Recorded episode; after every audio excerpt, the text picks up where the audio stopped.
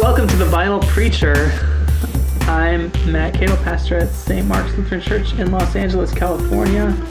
Hey, I'm Zach Paris. I'm the pastor of Lutheran Campus Ministry at the University of Colorado Boulder, in America's finest and only institute of higher education in the Buddhist tradition, Naropa University. People are really going to get to know that university Oh by my listening to this podcast. I'm- They're getting so much press just from us. I am putting them on the map. Their basketball team is gonna. The program's really set to explode, man. Fantastic. Zach, where are you? I am in a closet where the router is at Christ the King Passionist Retreat Center in Sacramento, California. What are you doing there? Uh, I'm hanging out with campus ministry staff from across the western United States, uh, albeit there are some uh, uh, absences among us, some holes to be filled. Uh, there's no one here from the entire Southwest California Synod, except for the funk. Um, Well, true, Uh, true. Yeah, no. You that's what I'm got you got you got. Pacific you got Pacifica folks there, don't you? We got Pacifica, San Diego State is here. Uh, we got the Rocky Mountain Synod, of course. Uh, Northern California, though there is no, uh, I guess that's Sierra Pacific. Uh, no Greg Schaefer. Greg Schaefer is absent. No Stanford. So Mary, listener Mary, over at University of Lutheran Palo Alto, be sure to give Greg some crap for missing the the the, the, the retreat. We miss him. Who who has the Um, best attendance? Which synod has the best attendance? Oh, that's a good question. It might be Rocky Mountain. Uh, Montana has two people here, which is uh, from Montana, Montana State, one from Oregon, one from Washington. Yeah, I think only one from Arizona. Mm, Grand Canyon. Uh, I think Rocky Mountain wins because we have Albuquerque, Fort Collins, and Boulder. We're all here uh, Wow. doing our part, and our synod staff person's here. So four people out of 22 are from the beautiful Rocky Mountains. The California is lovely, Matt. Oh my gosh, I can't help it. Every time I come, even Sacramento. Even Sacramento. Even Sacramento just smells like California. I love California, man. I can't help it. Man. Wow. Well, good. And uh, the topic is uh, really exciting. The topic is really exciting. It's Enneagrams, Matt. I think I've I've uh, I paid enough attention. Well, let's. I'm going to be full disclosure here. This is the first full day of the conference. We got in yesterday. Uh, yesterday's travel day, which was nice. Um, I went to the morning session, which we typed ourselves. I just slept through the second session because I was sleepy. Um, so literally, I just went to my room, went to sleep. Uh, but I'm awake. I'm here now. I think I'm a different. Um, I think I may be a different type than I originally thought. Could you remind me? I know you typed yourself recently, Matt. You read a book. Uh, what did what your type is? Well, I, I think I think I'm a four with a strong five wing. Although I could be a five with a four wing, but I think I'm a four with a strong five wing. I think. Oh, Matt. Yeah. I think that's what I am too now. You think so? Yeah. Oh. So your so your strong hot cold reaction is not is not your oneness. It's your it's your emotion coming out. It's the weight of the emotions, yeah. At first, I was like, five, that makes sense, that's me. And then I'm like, wait a second, my mo- emotions normally win out over my ideas, so that was enough learning for me. So I took a nap in the afternoon. So later on, I'm going to head downtown, I'm going to uh, head out to whatever is used to be called Arco Arena, uh, see if I can find a Ah. statue of Vlade Divac, uh, see if Boogie's hobbling around with uh, the pecans exciting, exciting stuff here in the northernmost point of the great Central Valley of California. I'm jealous. I would like to get to Arco Arena. Did you know uh, we're not to the playlist yet, but the uh, classic one of Chris's favorite bands. Chris not super into music, but has she loves the band Cake, and they have a song. Yeah. They have a song called Arco Arena Really? because they're from the Central Valley.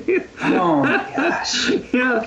It's something stupider now. It's like, uh, I didn't know what Arco was back in the day. I believe it's a gas station, It's a right? terrible gas station. It's a gas station that charges you to use a credit card or a debit Mm-hmm. card. Like if you're going to use a card, they charge you extra and they tell you they're going to charge you extra. And it's like, are you serious? It's 2018. Like just build it in. Just Oh. build it in. Just take Venmo, man. What's the problem?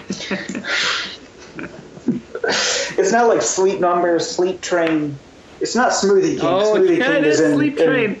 It is Sleep Train. It's Sleep Train Arena. is not a good name for an arena. No, it's Not a good name for an arena. I'm not sure it's worse than uh, Guaranteed Rate Field, though. I feel like that's gotta. Guarantee that's pretty bad. It's not good. Could it get worse than U.S. Cellular? Yes, it could, and it did. Can we just call it Comiskey? Come on. I drove by. Uh, speaking of stadiums, I drove by a stadium in progress today. Yeah. Bank of California. Bank spelled with a C. Bank gosh. of California Stadium, where LAFC is soon to play. Matt, we're doing an extended take on the uh, extended sports segment today on the podcast. Uh, it's worth noting we're talking about the fact that uh, that LAFC, my new favorite soccer club. um, you're wearing off on me. Just kidding. No, my soccer fandom. Let's not go lukewarm on the sports segment today. Let's go hot or cold. Uh, the fans, the, the listeners want to know what my uh, domestic soccer club rankings are. Uh, first and foremost, always are the Chicago Fire. Uh, then it's it's. I've been trying to get into the Rapids, the Colorado Rapids, but I haven't been able to make it happen. I'm still kind of into them. I'm interested in them. They're not very good. They're not very important in the local like sports scene. Nobody talks about them. They play really far away from me. So, but I'm still for them. I have a jersey, okay. Uh, but I need one of these new teams, these new like clubs in MLS that have lots of excitement, energy, and more importantly, money to spend on players to be good. Because the Fire are not going to be good in my lifetime again, uh, nor the Crapids. So I'm buying full, uh, whole hog all the way into LAFC, who played their first match this weekend uh, against your fabled Seattle Sounders FC uh, went in to CenturyLink Field and came away with the W. Three points in hand for uh, LAFC. They have never lost a match. That's important to remember. Uh, perhaps they played just one, but they have never lost a single match. Enjoy it. Enjoy it now. CenturyLink Field is incredible. That's a great place. It's no Bank of a California field, though, that's for sure. Because it exists. True. Bank Uh, of California doesn't exist. yet. Little little pro tip for those of you deciding which which team to adopt. Um, probably not the best idea to adopt a team of a city that you only went to school in for a few years, or were on internship for one year, and you will never you will never live there again. Probably not the best. Uh, our Seattle, our Seattle listeners are devastated that you are never going to live in Seattle again. That's I mean, I'd love to. that It's- was it's, big news to drop on the It's- podcast. it's still my dream uh, my dream place my if i'm if i'm on the good place my good place looks like looks like seattle washington Instead, what you should do is pick up uh, a team in a city in which you've never lived. Uh, that's that's the strategy, I guess. so zach i could walk i could walk to the bank of california stadium should, I, should I adopt lafc I mean, if you, I don't want to pressure you into this. This is, I would live my life vicariously You- through you. you would do it. You could walk to. You would do it. Oh, I would do it. Yeah, i mean the jersey colors are like black and gold it's pretty cool. That's a, I never felt fully comfortable jumping on the Galaxy. This is a just an MLS podcast yeah now. right I never felt Joel Langholtz, one of our listeners in Seattle, a true Seattle Sounders FC fan, uh, up in Bellingham, is going to love this podcast. But uh, I never felt fully comfortable jumping on the LA Galaxy bandwagon because right. they were already so established, and they're the Galaxy. Like they're intentionally like star- like the stars is kind of the idea behind the Galaxy. And Chivas USA was not a thing I could jump on. Uh, but LAFC, I feel like I think there's room for me on that bandwagon. the logo has like a wing on it like a stylized angel wing Art- i mean it's just Art oh. Deco kind of look. It's, by the way, since it's a sports podcast, is there any way that the LA Clippers could hire the designers for LAFC because their current design uh, was designed with Microsoft Word Art, so maybe they could they could hire the LAFC folks. Yeah, the Clippers logo is kind of like a stylized Clippy logo. It's really bad. The Clippers, get it? All right, listeners, we've uh, Yeah. What's going on in uh, your neck of the woods outside of uh, establishing new Major League Soccer teams? Yeah, that's. Uh, I mean, that's that's our community. That's our community. It's gentrification, new stadiums. Uh, it's You couldn't be more excited. It's couldn't be more couldn't be more excited. It's it's Lent. Uh, we're yeah, Lent is uh it's crazy, um, but we are moving through it. Uh, we'll be talking about the fifth Sunday today, so we're almost getting to the end of that Lenten. My goodness, what happened, man? What happened? I, I gotta say, St. Mark's at, or Lent at, uh, at St. Mark's has been uh, pretty good in terms of the classes that we offered. We offered this class on Dr. King uh, that the that folks have been really into, and I've been really into. It's been uh, that's been really good. We've been looking at sermons from the last year of Dr. King's life, which are some radical sermons, and um, really getting beyond just the "I have a dream" piece and getting deeper into his theology. It's been really good. Been really good to wrestle with it. And then uh, this past Sunday, we started a, a class, Baptized We Live, based off the Dan Erlander book, Lutheranism is a Way of Life. And boy, that is a good group too. Folks that are bringing a lot of questions. Um, folks that are not there just to kind of check off, tick off the box of coming to the new member class, but people that are really wrestling with their faith and uh, looking to do some wrestling together. And that's that's exciting. That's fun. So yeah, it's a good it's a good Lent. It's a good Lent, I think. Nice. Yeah. Nice. I uh, had a good one last week. Took a student down to Bethany uh, in Cherry Hills Village, just south of Denver, one of the, the largest congregations in the in uh, beloved Rocky Mountain Synod for uh, student preaching. The student preached, so that was exciting. We did the adult forum kind of thing. We don't always get to, to stick student preachers into context like that, so that was exciting.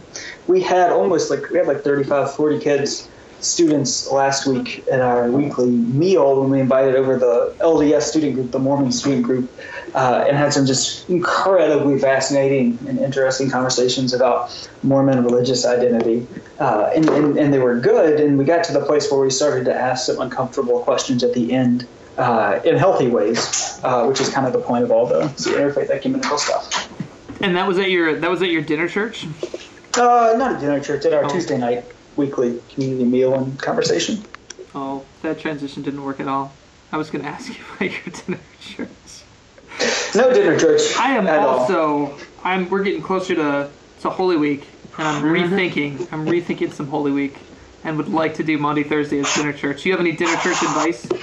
Yeah, I do. I like dinner church. Some of my students, what, it turns what out, is it? How really would you? Des- but... How would you? how would you describe it in 30 seconds or less. What, what What's the difference between dinner church and regular church? In regular church, um, it, it's the opportunity liturgically uh, to live fully into the idea that Jesus and his disciples uh, were gathered together for a sacred meal, uh, and that that's the thing from which our, all of our worship is born uh, as Christians. Um, and sometimes that within the tradition that's been handed to us gets lost uh, when we don't use real bread, the distance from a shot glass of wine and a styrofoam wafer to a sacred meal where we sat down and had the dinner, and then after dinner we, we talk about this stuff uh, is pretty far. So Maundy, Thursday is the perfect example. I think perfect time to do dinner church to really live into the I want to say luxurious, but that's not exactly what I mean. The to really relax into, I suppose, that kind of sacred meal stuff. When you read that Maundy, Thursday text, when you're talking about Last Supper stuff, there's questions, there's pushback, there's a lot of stuff that we don't get uh, within the confines of our normal liturgy. And so dinner church makes some space to one have a full meal, which I think does a sacred thing that that, that transcends our ability to understand it. Eating together with strangers, but also to make space for that holy conversation. I like it. Cool. Um, as long as at the end you stand up and say, "You will betray me," and somebody runs away because you're like, "Oh no!" That's the way to do it. Run away! that makes me think uh, this this won't make any sense to anybody. But if you will look, if uh, if you're looking for a good good uh, some good prep for your your Maundy Thursday thinking, I recommend looking at Mel Brooks' History of the World Part One. with the Last Supper scene. It's on YouTube. It's only like a minute or two long, and it's uh, it's phenomenal. Your little description made me think of it. Go check it out, listeners. I feel like we give some really good advice for uh, for liturgical um, you know ideas. We had that great godly play idea last year, last week that I think really I have heard nothing but positive feedback. It's, it's gone viral. We've actually uh, this week's podcast is brought to you by Godly Play. They found out about the ideas we had last week, and they've actually brought Matt and I on as consultants. This is the official podcast of Godly Play now. Only 3% of children who participated in Godly Play last week died from poisonous snake bites. But that's a sign of our faithfulness, really. The 97% is pretty good. Good stuff. Only here. You only get that here. You don't get that on Working Preacher. No! No! Working Preacher. No. What working preacher know? All right. Let's uh let's get to the texts. It's time. Well, Matt, hold on Yeah. a second. Wait, let me look at. I've got a. Oh man, my phone is all messed. I'm on my phone, listeners, because I, my family only has one computer, and I was told I could take it with me. Uh, but I did bring my microphone that I can't connect to my uh, phone itself, uh, so that's useless. Um, but it's weird. I've been trying to put like dates. I mean, you caught up on some email I have it dates on my phone, but I'm in the Pacific time zone now, so it's a little confusing. I'm not sure whether the ta- the times for date for events that I'm putting in my calendar are in Mountain Time or Pacific. It's very confusing. Either way, I think it's time to be better. So. Yeah, that's true. wow. Uh, less loud, more convoluted. you travelers, you travelers. So it's the fifth Sunday in Lent, and uh, I guess the texts are much less weird, which is kind of a letdown. Although the middle text, the epistle is a little bit weird. That's Is that's kind of that's kind of fun. Yeah, uh, we get the order of Melchizedek. Mm, What in the world is order of Melchizedek. That's one of the, the the the houses that you get sorted into when you join Christianity. They put the It's the long lost. sorting head on you. It's the the fifth house of Hogwarts. Yeah, yeah, it's not as popular, but it's pretty special when you get into that one. Oh, that is. Um, I would use that joke, but I don't think it would go over here. Um, so we've got Jeremiah 31, 31 to 34. I feel like this is one of your favorites. Oh, it is one of my favorites. Why? Forgetfulness, man. I like forgetfulness. True vulnerability is what that's talking about. A God who promises to forget. Oh, our hope, as Ralph Klein would say, depends on a God who must remember to forget. Uh, I will remember their sin. I'll forgive their sin and remember. I don't have the text. You can't even me, you can't even remember because you have even- so written this law on your heart that you Oh can't even gosh. remember it. You've written the law of forgetfulness. I'll forgive their sin and remember their iniquity no more. Is that it? I will forgive their iniquity, Mm-hmm. remember their sin, and this verse no more. What do you need? That's it. That's the gospel, man. So, um, yeah, it's an interesting text. Starts out the days are surely coming, says the Lord, looking ahead to the future. God's going to make a new covenant. Uh, it will not be like the covenant that I made with their ancestors when I took them by the hand to bring them out of the land of Egypt. Again, this looking back to Egypt, this looking back to the freedom movement. But then God reminds us a covenant that they broke. Though I was their husband, says the Lord. But God's going to make this new covenant. He's going to put God's law within them, write it on their hearts. I will be their God, and they shall be my people. And then we get the forgive their iniquity and remember their sin no more. It's an interesting. I mean, looking back, looking forward, um, we get the hearts, always a great image, and the forgetfulness uh, that you love so much because you're a four. Oh, oh that hurt. That hurt, hurt me right in my emotive center. What's uh? What is this? So you? This is not the first time you've read this text. So what's it saying to you uh, this year? What's it saying to you in 2018, March of 2018? Where does that forgetfulness come into play? Interesting question, man. Um, this is uh, a tenuous time in the life of our community of students.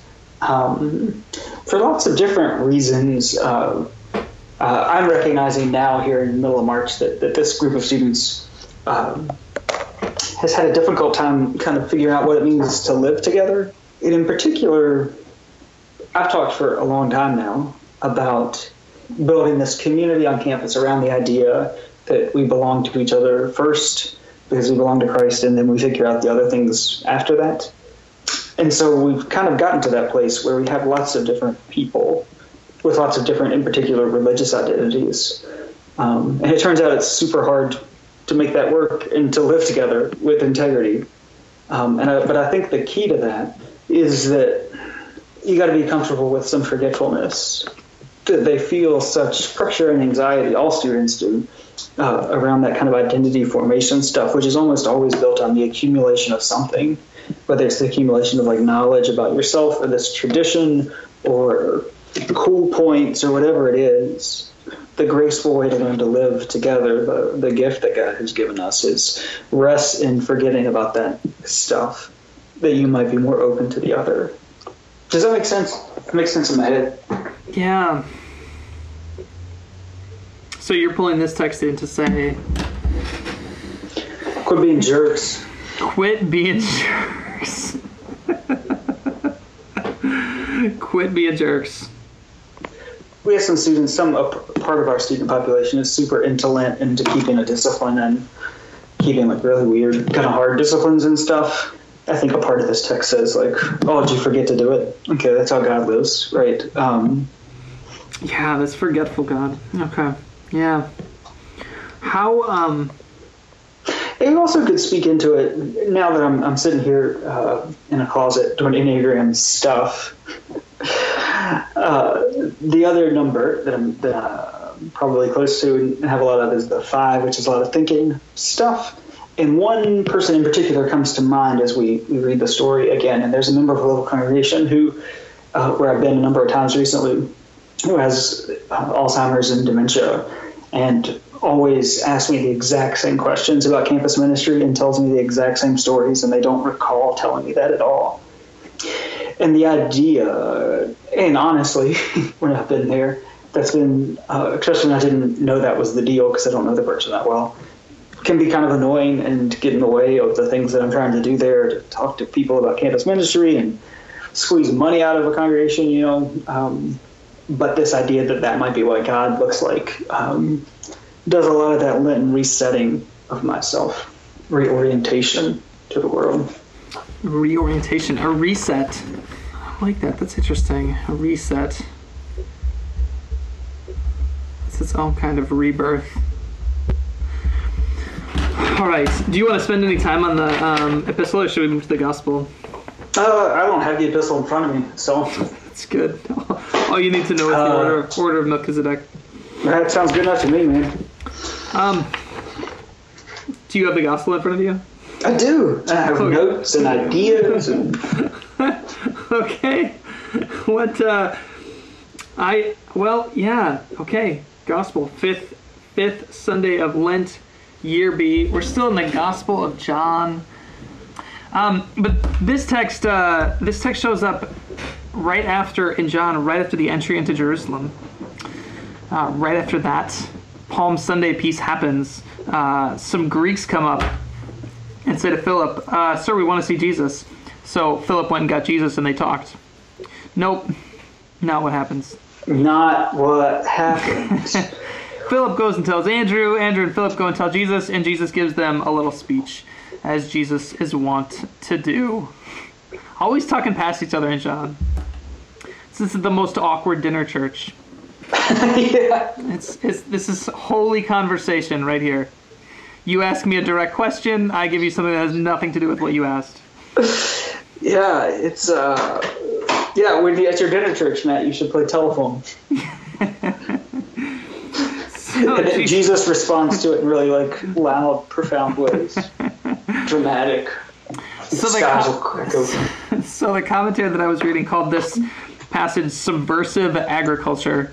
Subversive agriculture, yeah, which is kind of, which is kind of interesting. We've got the grain of wheat that falls into the earth and dies. Unless it falls in the earth and dies, there remains a single grain. But if it dies, it bears much fruit. In the same way, those who love their life lose it. Those who hate their life in this world will keep it for eternal life. Whoever serves me must follow me. Where I am, there will be my servant also. Um, that's the first part. And then it moves into this. Now my soul is troubled. Um, Jesus starts to look ahead starts to starts to voice some of the different emotions uh, that he might be feeling. As an Enneagram Four, obviously Jesus also a four, full of emotion, trying to decide what emotion he feels. Um, and then there's another voice from heaven. I have glorified it, and I will glorify it again. I'm going to glorify the name and glorify it again. The crowd thought it was thunder. Some people thought it was an angel. Jesus said, No, no. Uh, the has come for your sake, not for mine. Even though it didn't come in a way that you could understand, it's for your sake, uh, not for mine. Now is the judgment of this world. Now the rule of this world will be driven out, and I, when I'm lifted up from the earth, will draw all people to myself. He said this to indicate the kind of death he was to die. So the last word of the last word of the gospel on the last Sunday in Lent before Palm Sunday is death he was to die. What do you got? What do you what do you do with all this? Lots going on. A lot of carryover from last week, Matt. Um, Sadly, the snakes have disappeared, but the directional stuff continues. Uh, last week we talked about the it was a callback to the old story in Numbers uh, where Jesus says, The Son of Man must be lifted up like the serpent in the wilderness. Again, here uh, we get Jesus um, lifted up again uh, to be, right? Where's it at? I'm not making this up, Emma. Yeah, here we go. I'm not making things up. Verse 32 When I'm lifted up from the earth, I'll draw all people to myself. So again, verse 32 uh, Jesus is going to be lifted up and draw all people to himself, which is uh, very similar to the movement that we read about, uh, we heard about last week, where Jesus is going to be lifted up like a serpent in the wilderness. Uh, lifted up here, clearly uh, an allusion to, to I want to, I was going to say circumcision, crucifixion, different uh, thing.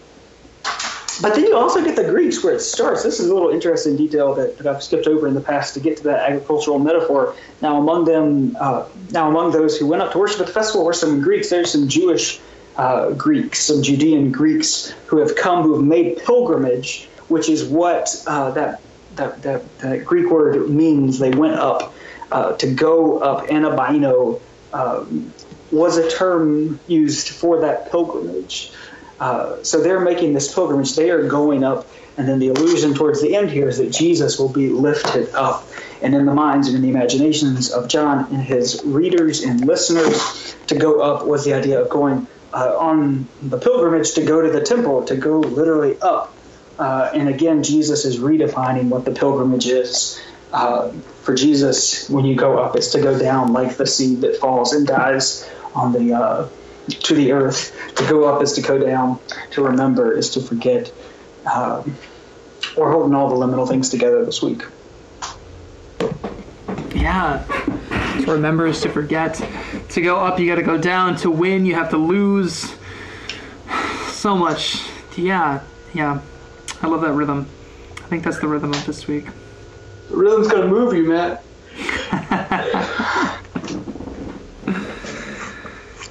So you've got some good imagery in this text. I think there's a lot. There's a lot to work with. Uh, just yeah, you got to make some decisions about the direction you got to go. It feels like a letdown after the snakes. I gotta say, Mm-hmm. It's not as good as snakes. it's not as good. The other thing that maybe you could lift up here that's a little different uh, from uh, having just read Mark, and maybe it's an interesting thing to stick into the Markan year, uh, is that verse 27 or so. Uh, when Jesus says, Now my soul is troubled, what should I say? Father, save me? No, for this is the reason I came uh, to this hour. Jesus is like, Should I not do this? No, this is the thing I came to do. Versus in Mark, where Jesus is like, You know, this looks really hard. I'd rather not do it. If there's any other way, let's let's go with that. Where Jesus is kind of begging out of it uh, and goes a lot less, a lot more reluctantly to the cross than here in John, where Jesus is like, "Yeah, this is it. Let's do it." Yeah, yeah, bring it. Yeah. I love the response though, where he says, um, "Father, glorify your name." And the response is, "I have glorified it, and I will glorify it again." Ooh. Looking back to the looking back to the past, right? But then What? also also to the future. I mean, it's like Oh, looking back to the future, man. right. I, I love that that points in both directions. I mean, those are the two tenses there, past and future. hmm I have and I will, and you do it right now. It's that whole Easter promise where the, past and future are taken care of, right? Uh, you get the present to live into fully. And then, so then, and then Jesus responds. Jesus' closing lines. So he says, "The voices come for your sake, not for mine." Still don't know what that means. But then he says, "Now is the judgment of this world. Now the ruler of this world will be driven out." How does that happen? I mean, not in an obvious way, right? The the rulers of the of the earth are still there. How how is the ruler of this earth, the ruler of this world, driven out? Hmm. How do you how do you make sense of that? Oh gosh, I can make sense of that this was done for your sake, uh, because John's all about signs. and signs, uh, all the signs that John does are so that you might believe. So again, this is a sign, the voice speaking from heaven for your sake, that you might believe into uh, this thing that Jesus is doing. That's a good question, though, Matt. I don't have an answer for that. Good. I've stumped him. so the the last thing that I so there's there's also this interesting bookend where he says I, I when I lift up from the earth I will draw all people to myself and the text begins with some interesting cross cultural stuff going on right this is a Jewish festival isn't it mm-hmm. and yet there are some Greeks that go up and asked to see Jesus so there's some interesting cross cultural stuff going on um, one of the commentaries pointed out that the names of Philip and Andrew are actually Greek names. Um, and so it's interesting that they're the ones that are kind of the go betweens, they're the translators. Um, between these two communities. So there's some interesting cross cultural stuff at the beginning of this pericope, and then at the end when he says "all people" uh, to myself. So what is that? That that movement um, is also one of the moves that's happening here. Matt. Yeah. I think I've got an interesting twist on some good news here as I tell you about like the what did I just say that Jesus said? What did you just say that Jesus said that he does these things uh, for for your sake, not for mine? The voice has come for your sake and not mine. Uh, refers to this really common language uh, in John's gospel about why Jesus does signs and miracles because you have to see to believe in the gospel of John. Um, the Greeks come and they ask to see Jesus, uh, which we might read is like I would like a one-on-one. I'd like to coffee Jesus. I've got some questions I'd like to really pin down on him here. Uh, but perhaps uh, thinking more in the world of John to come and ask to see whether that's the intent or not is to ask to believe into, to be brought into, to be grafted into this thing that Jesus is doing in, these, in the world. And these outsiders, not so much of the Gospel of John, I think we've talked a little bit about it, uh, has been this in some ways, there's a conflict between the Galileans and the Judeans, the, the kind of really anti Semitic sounding parts of the Gospel of John. Uh, where the Jews, the Jews, the Jews, really is the Judeans, which means like the southern part of of Israel, the part where Jerusalem was the more wealthy uh, center of power, and Jesus was the Galilean, uh, so like a country bumpkin who's come, and it's the movement of this Galilean against the Judeans. And here you enter a third party, foreigners, outsiders. Um, the rest of the world is being aligned with not the, the people of power, but with Jesus.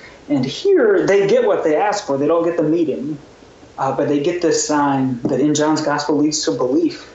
Uh, they see Jesus.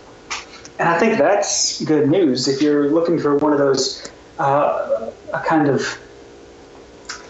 Um, I want to be careful on how I framed it around like does God answer prayer is the is the kind of first thing I think of you know because they don't get the answer they're expecting and yet they still see Jesus. I'd probably push it down the road of uh, Jesus transcending these boundaries of pulling together not just the Galileans, not just the, the, the Judeans and the Galileans, the Jewish folks together, but the whole world Jesus is pulling um, together. I don't know much about how the, the Hellenes would be understood within that kind of Galilean Jewish context, but the whole world can see Jesus. The whole world can belong to uh, and be a part of what God is doing.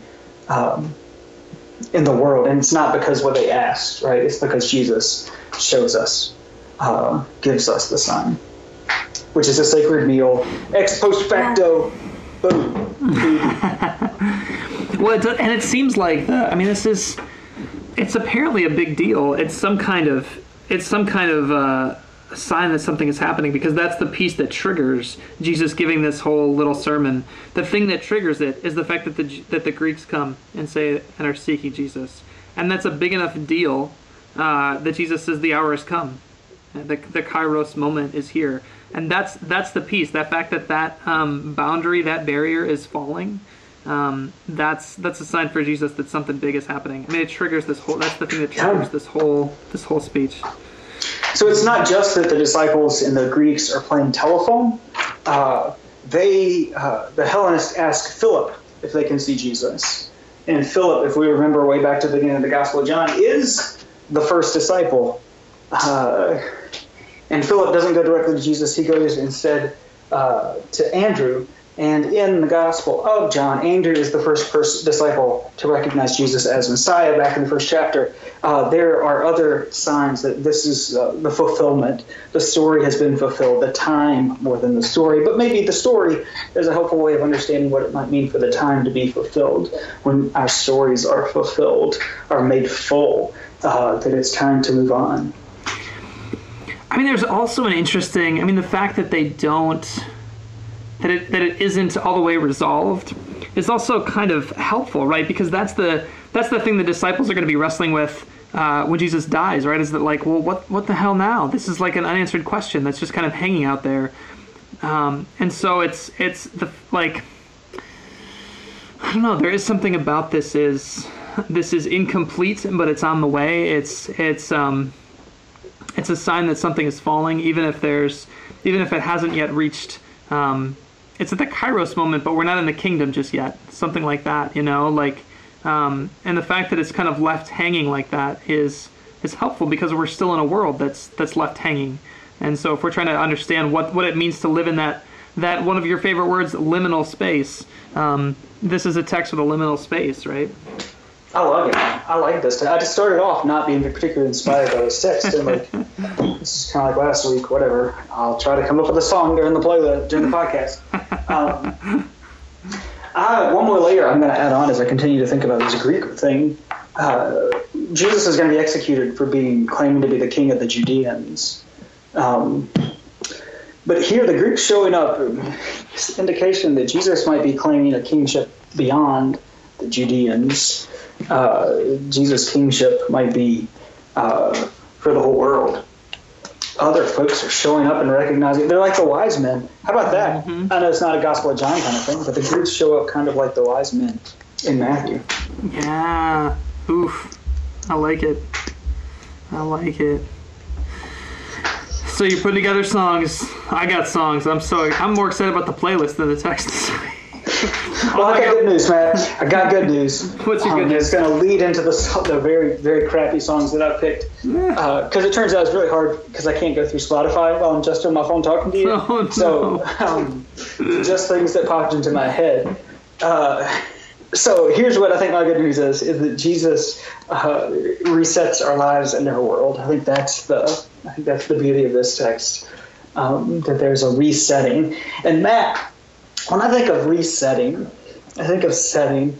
And when you think of setting, you can't do anything but think of one of the great. We're coming off of Oscars week uh, uh, here in podcast time, and uh, one of the greatest and most underappreciated films of our day was certainly Top Gun. And so I'm thinking of the epic uh, montage beach volleyball scene where Tom Cruise does the flex check, where he checks to see what time it is uh, as he as he uh, he checks his watch right and flexes his his arm. Uh, during which song I'm pretty sure it's "Highway to the Danger Zone" is played. Setting as a beach volleyball uh, thing, right? Just like a nice set, clean set, uh, like Tom Cruise to Goose, or Goose probably Goose to Tom Cruise because why are you gonna let Goose finish it? Um, he's gonna die anyway. Spoilers. We're going highway to the danger zone, Matt. Uh, and then uh, just uh, I've already I've already revealed it. Uh, I like that rhythm. The rhythm, uh, this this this unexpected rhythm is introduced. Uh, to remember, you got to forget. To forget, you got to remember. Uh, up to go up, you got to go down. the rhythm is going to move you. So says Gloria Estefan in the Miami Sound Machine.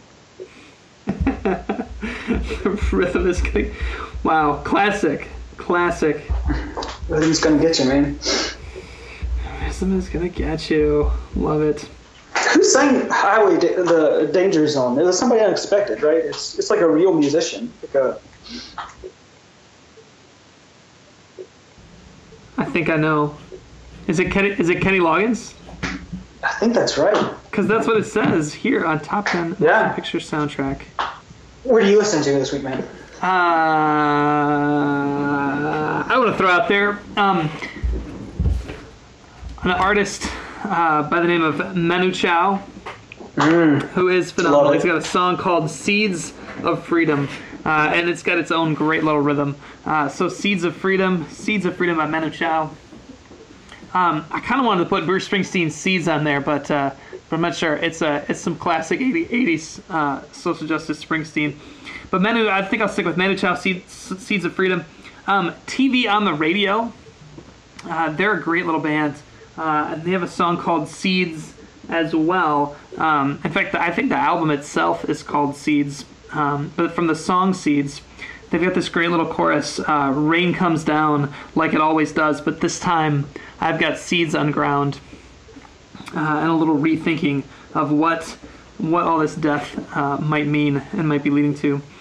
And then, uh, and then as we continue to move through the passage, when Jesus says, "My soul is troubled," uh, I couldn't help but think of "trouble in mind," "trouble in mind," and there are so many versions uh, of this classic blues song, but I got to go with the classic uh, Nina Simone version uh, of "Trouble in Mind" uh, to send you send you off into Holy Week. And then uh, I feel like you needed one one upbeat song to get to get your blood flowing. Because if you are a preacher moving into Holy Week, you're to need it. Passion Pits lifted up. Passion Pit. Uh, I think it's. I think the song is called 1985, but in parentheses, uh, lifted up. It is a power. It is power pop to the nth degree. Uh, but I, I love it. It's a great. Uh, it's a great little track. So yeah, I can't wait. I'm excited to, to, to hear this Manu Chao. I only know the one song that you previously pointed to me like 10, 12 years ago about uh, Me Gusta Marijuana. Uh, what? To that song, man. Uh, students love it. Uh, good job, Matt. You brought, you made up for my uh, complete lack of of, uh, of of integrity for the playlist this week.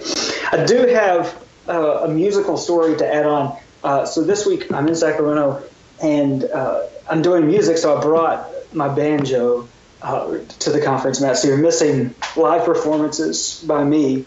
Uh, what's most important that you should hear is that Paul Judson, our colleague in Fort Collins at Colorado State, we were on the same flight, and Paul brought his guitar. And so at the airport yesterday, we were walking through the airport with him with his guitar and me with my banjo, and we felt I don't know if I've ever felt cooler than that, right? It felt it was a really like I've walked the airports before with an instrument, but never with someone else with an instrument because that puts off a very different vibe.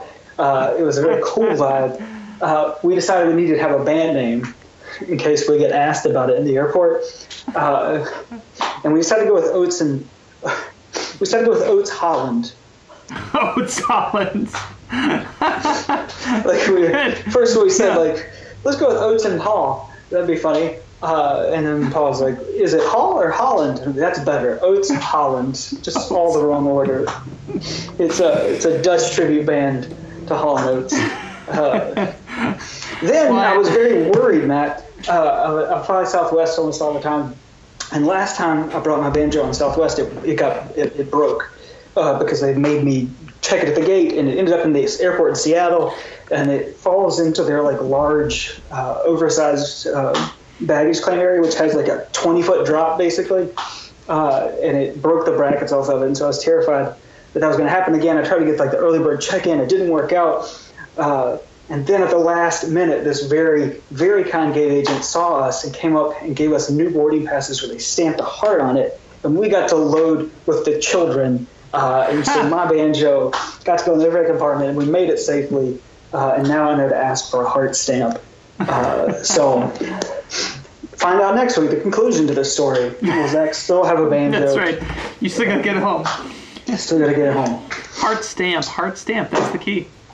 Heart stamp. Maybe that's the name of the band. That's one of our songs. Heart stamp. They will write it. I will write it On your hearts. heart.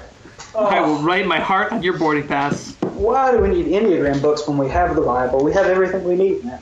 Everything we need. Next week, Matt, are we gonna do like a? We should do like a Holy Week spectacular. I know. I know. I feel like we did last year. We did something last year. Yeah. Yeah. Let's we'll do let's, let's do that. That's you're gonna want to listen next week. Sounds good. That'll force me to get my Holy Week shit together. and it'll make me spend time on Holy Week that's not going to be helpful because we're going to be on spring break in Home Village. But I do it because we're sponsored by Godly play. by Godly Play. That's right, uh, because Godly Play gives us mad cash to promote snakes and sand boxes. All right, Matt. I'm headed down to Arco Arena, uh, the American River. There's a pathway. I'm going to go run. I'm going to enjoy Gosh, California is glorious, man. glorious. I'm gonna go enjoy it. Well, enjoy, enjoy. Well, dude, maybe we'll meet up for dinner later if you want to meet like around Modesto or something. Oh, okay. Okay, so just drive. California's not that big, right? No. Not at all. I'll get on the bullet train that's uh, still being. Yeah, it's a future past thing. You just like you wait for the bullet train, but the bullet train is going to go so fast that you're going to go back in time. You'll be here. So I will. I'll, I look forward to dinner tonight. Sweet. It's uh, it's been real. It's been real wild.